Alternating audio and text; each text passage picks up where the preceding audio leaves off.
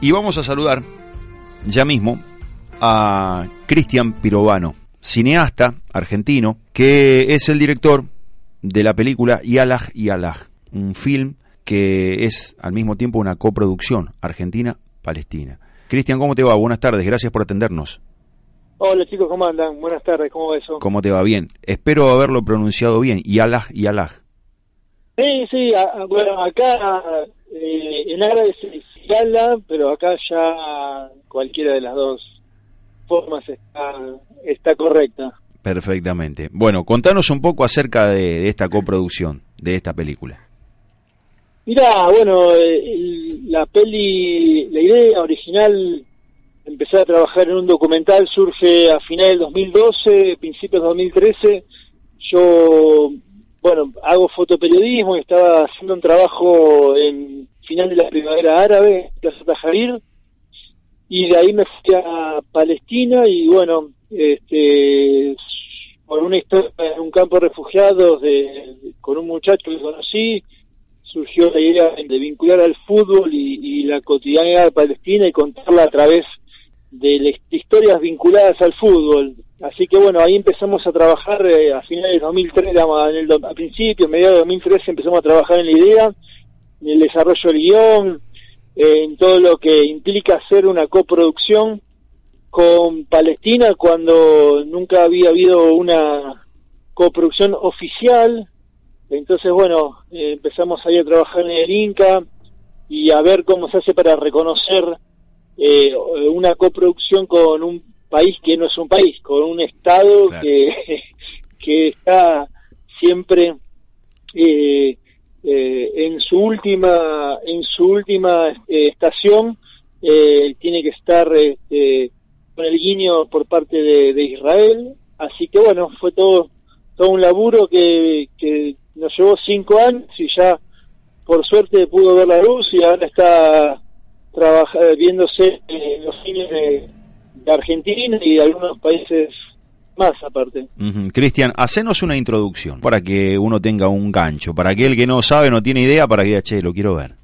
Bueno, mira, eh, son eh, siete personas que, en las cuales las seguimos eh, en su día a día, vinculadas al fútbol, y lo que nos hacen es mostrarnos lo que, lo que es la cotidianidad, la cotidianidad palestina, las problemáticas y todas las dificultades, las vicisitudes que tiene vivir eh, en esos territorios en donde todo está controlado y está bajo la, órbita tanto político como militar como económico por parte de Israel. Entonces, bueno, nosotros contamos esas historias a través de, del fútbol, de, de gente que está vinculada en distintos aspectos, ya sea jugadores profesionales, amateurs, directores técnicos, entrenadores, eh, dirigentes, eh, hinchas, y bueno, eh, lo que hacemos es seguirlos y, ver que ellos nos cuenten lo que no se vive. No, realmente es, es una historia coral y, y que, bueno, la, la verdad que la estamos ahora, recién ahora estamos disfrutando bastante porque, bueno, nos llevó mucho mucho laburo hacerla y ahora estamos ya en un momento más de recolección que tanto de sembrar. Cristian, Agustina te habla. Entiendo que bien, entiendo que usás el fútbol como una excusa para contar lo que se está viviendo en Palestina, pero ¿cuáles son las similitudes que encontrás entre el fan eh, argentino de fútbol y el fan eh, palestino de fútbol?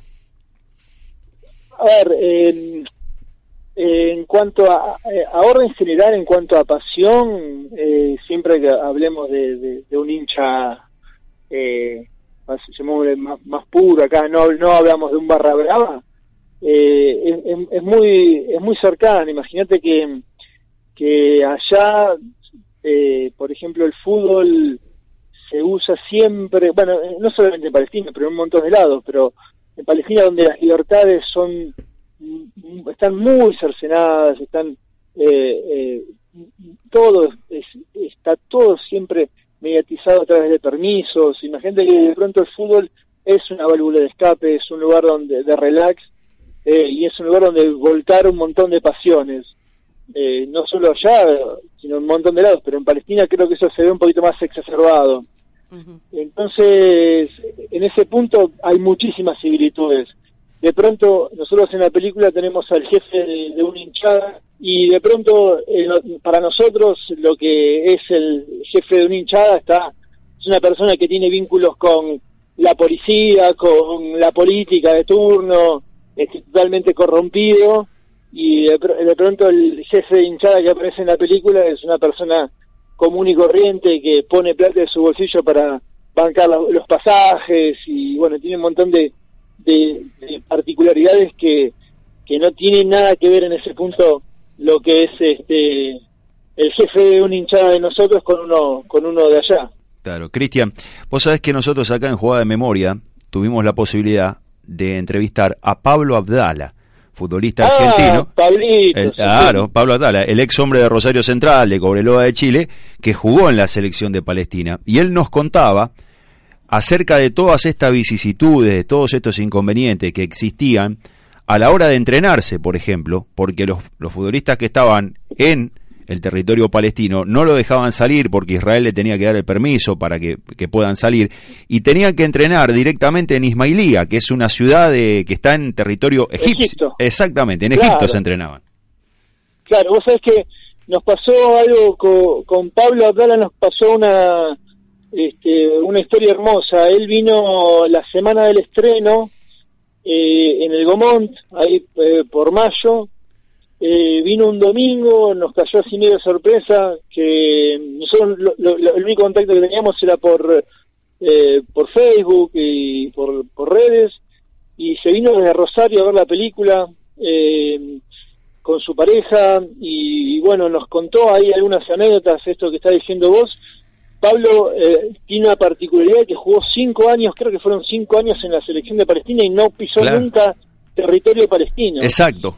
Te das cuenta un poco de lo que es no eh, la realidad de, del pueblo palestino. Eso ahora cambió eh, ahora sí están enterrando, entrenando casi siempre en Cisjordania el, equipo pero siempre con los jugadores de Gaza con un montón de problemas para entrar para salir con, con permisos que a veces tardan meses en, en, otorgarse y bueno lo de Pablo era un ejemplo de lo que sucede con el deporte en Palestina y bueno, no solamente con el deporte, sino con la vida en general. Sin duda, no tengas duda que, que eso queda reflejado y nosotros entendíamos, nosotros somos un programa, un espacio, jugada de memoria, aquí en Radio Presente, que entiende el deporte como una herramienta de inclusión. El deporte como un hecho social, como un hecho político, como un hecho cultural. Y por eso teníamos esta, esta idea de charlar con vos, de que nos cuentes acerca de la película, acerca del documental, porque entendemos que el documental está en consonancia directamente con nuestra tónica de ver las cosas, de enfocar el deporte como una herramienta de inclusión. Es que, eh, sin lugar a dudas, es lo que vos decís. Este, el fútbol y en, en Palestina puntualmente, eh, nosotros lo vivimos con estas palabras que vos estás describiendo, en las cuales hay, hay una escena en la cual eh, de la película que para mí es es, eh, es clave en la cual visitamos a la familia de, de un de la, del delantero de la selección palestina Samer Marabi que estuvo detenido tras volver de, de, una gira de la selección palestina en Qatar lo detienen en, en el paso fronterizo de, Palestina y Jordania el ejército israelí lo detiene ahí y él estuvo detenido un tiempo largo y la familia, el hermano de la familia dice en un momento eh, para Israel eh, que nosotros practiquemos deporte eh, es un acto terrorista. Y, creo que, en esa frase resumen mucho, resume mucho lo, lo, lo, que implica que un palestino prospere, o que Palestina prospere o tenga cierta preponderancia en el deporte, en este caso en el fútbol, en el cual se visibiliza no solamente si Palestina empata, pierde o gana, sino que se, visibiliza un montón de, las miserias y de las problemáticas que día a día tienen los palestinos. Son una bandera, eh, son una forma también de expresar la realidad, eh, de contar lo que está pasando con ese pueblo. Sin lugar a dudas, sí, sí, este, pasa eh, en todos los en todos los ámbitos, siempre que, que hay cierta trascendencia eh, con un hecho cultural o deportivo, eh, está detrás de, ese hecho todo lo todo el sufrimiento y toda la y no solo el sufrimiento porque no, no solamente hay que hay que posarse en el aspecto negativo sino en el aspecto de resistencia que tiene el pueblo palestino que a lo largo de los años viene sosteniendo con sangre y, bueno, y realmente si no fuese por ese ímpetu que tienen, eh, ya se le hubiesen llevado puesta a toda Palestina. No tengas duda. Y entendemos que en lo personal, para vos también, ha sido la concreción de este documental una experiencia transformadora. No, no, sí, pero eso sin lugar a duda. Mira, a, mí la, la, primera impresión que me dejó el, el, primer viaje que hice a Palestina, allá por finales de 2012, principios de 2013, que lo hablaba con, con una compañera italiana que, que conocía allá, es que Palestina eh, funciona, o toda todo lo que envuelve a Palestina funciona como un imán, o te atrae o te repele. Eh, en mi caso me atrajo mucho y, bueno, este, sin duda que, que es una experiencia que, que te conmueve, que te transforma, y, bueno, es algo que, ya se, que llevamos eh, junto con, con Fernando, que, es el codirector, la llevamos en nuestra cotidianidad porque imagínate que nosotros tenemos un montón de amigos allá que, que realmente los consideramos eh, parte de la familia y que estar, estar viviendo bajo una situación como la que viven, eh, en las cuales no solo las libertades, sino a veces la vida está en riesgo constante eh, hace que, estemos eh, preocupados a ver cómo están todo el tiempo, entonces eh, es algo que, sin lugar a duda nos atraviesa día a día. Decías que estabas en, época, están, todo lo que trabajaron en la película, en la etapa de recoger los frutos, lo están disfrutando. Y lógicamente, si uno quiere ver la película, tiene posibilidad de verla en qué lugares. Mira, hasta mañana está en el Cine Gomont. Esta fue la séptima semana que, tenemos consecutiva en cartelera. Eh, la verdad que para, para lo que es un documental sobre la temática palestina es, es un montonazo.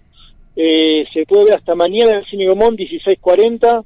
Después estamos eh, ya programando con los espacios Inca del resto de las provincias.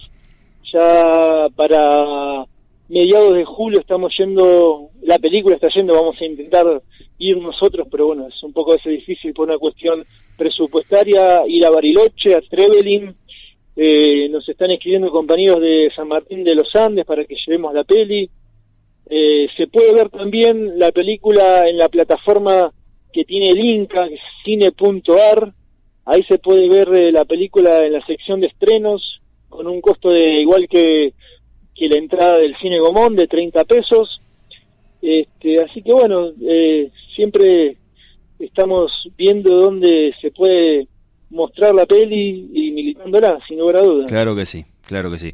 Lo último, este programa se llama Jugada de Memoria y siempre cerramos con la misma pregunta. Preguntamos cuál es tu jugada de memoria. Es decir, algo que tengas tan incorporado, algo que haga a tu vida de todos los días que te salga así, que te salga de memoria de memoria, eh, con miel, jengibre y limón.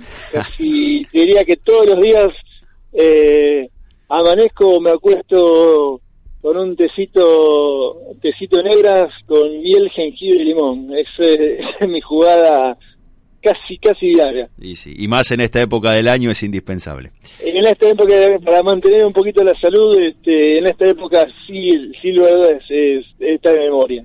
Gracias, Cristian. Un abrazo grande, gracias por el espacio y que tengan una buena noche. Así será, abrazo grande. Cristian Pirovano, cineasta, director de la película Yala Yala, una película que enfoca lo mismo que nosotros, lo mismo que juega de memoria, el deporte, en este caso el fútbol, como una herramienta de inclusión, nada más ni nada menos que en Palestina, un pueblo que lucha todos los días, a cada hora, por su dignidad, por su tierra, por su historia, por no ser avasallado por otro Estado el cantor en el tablado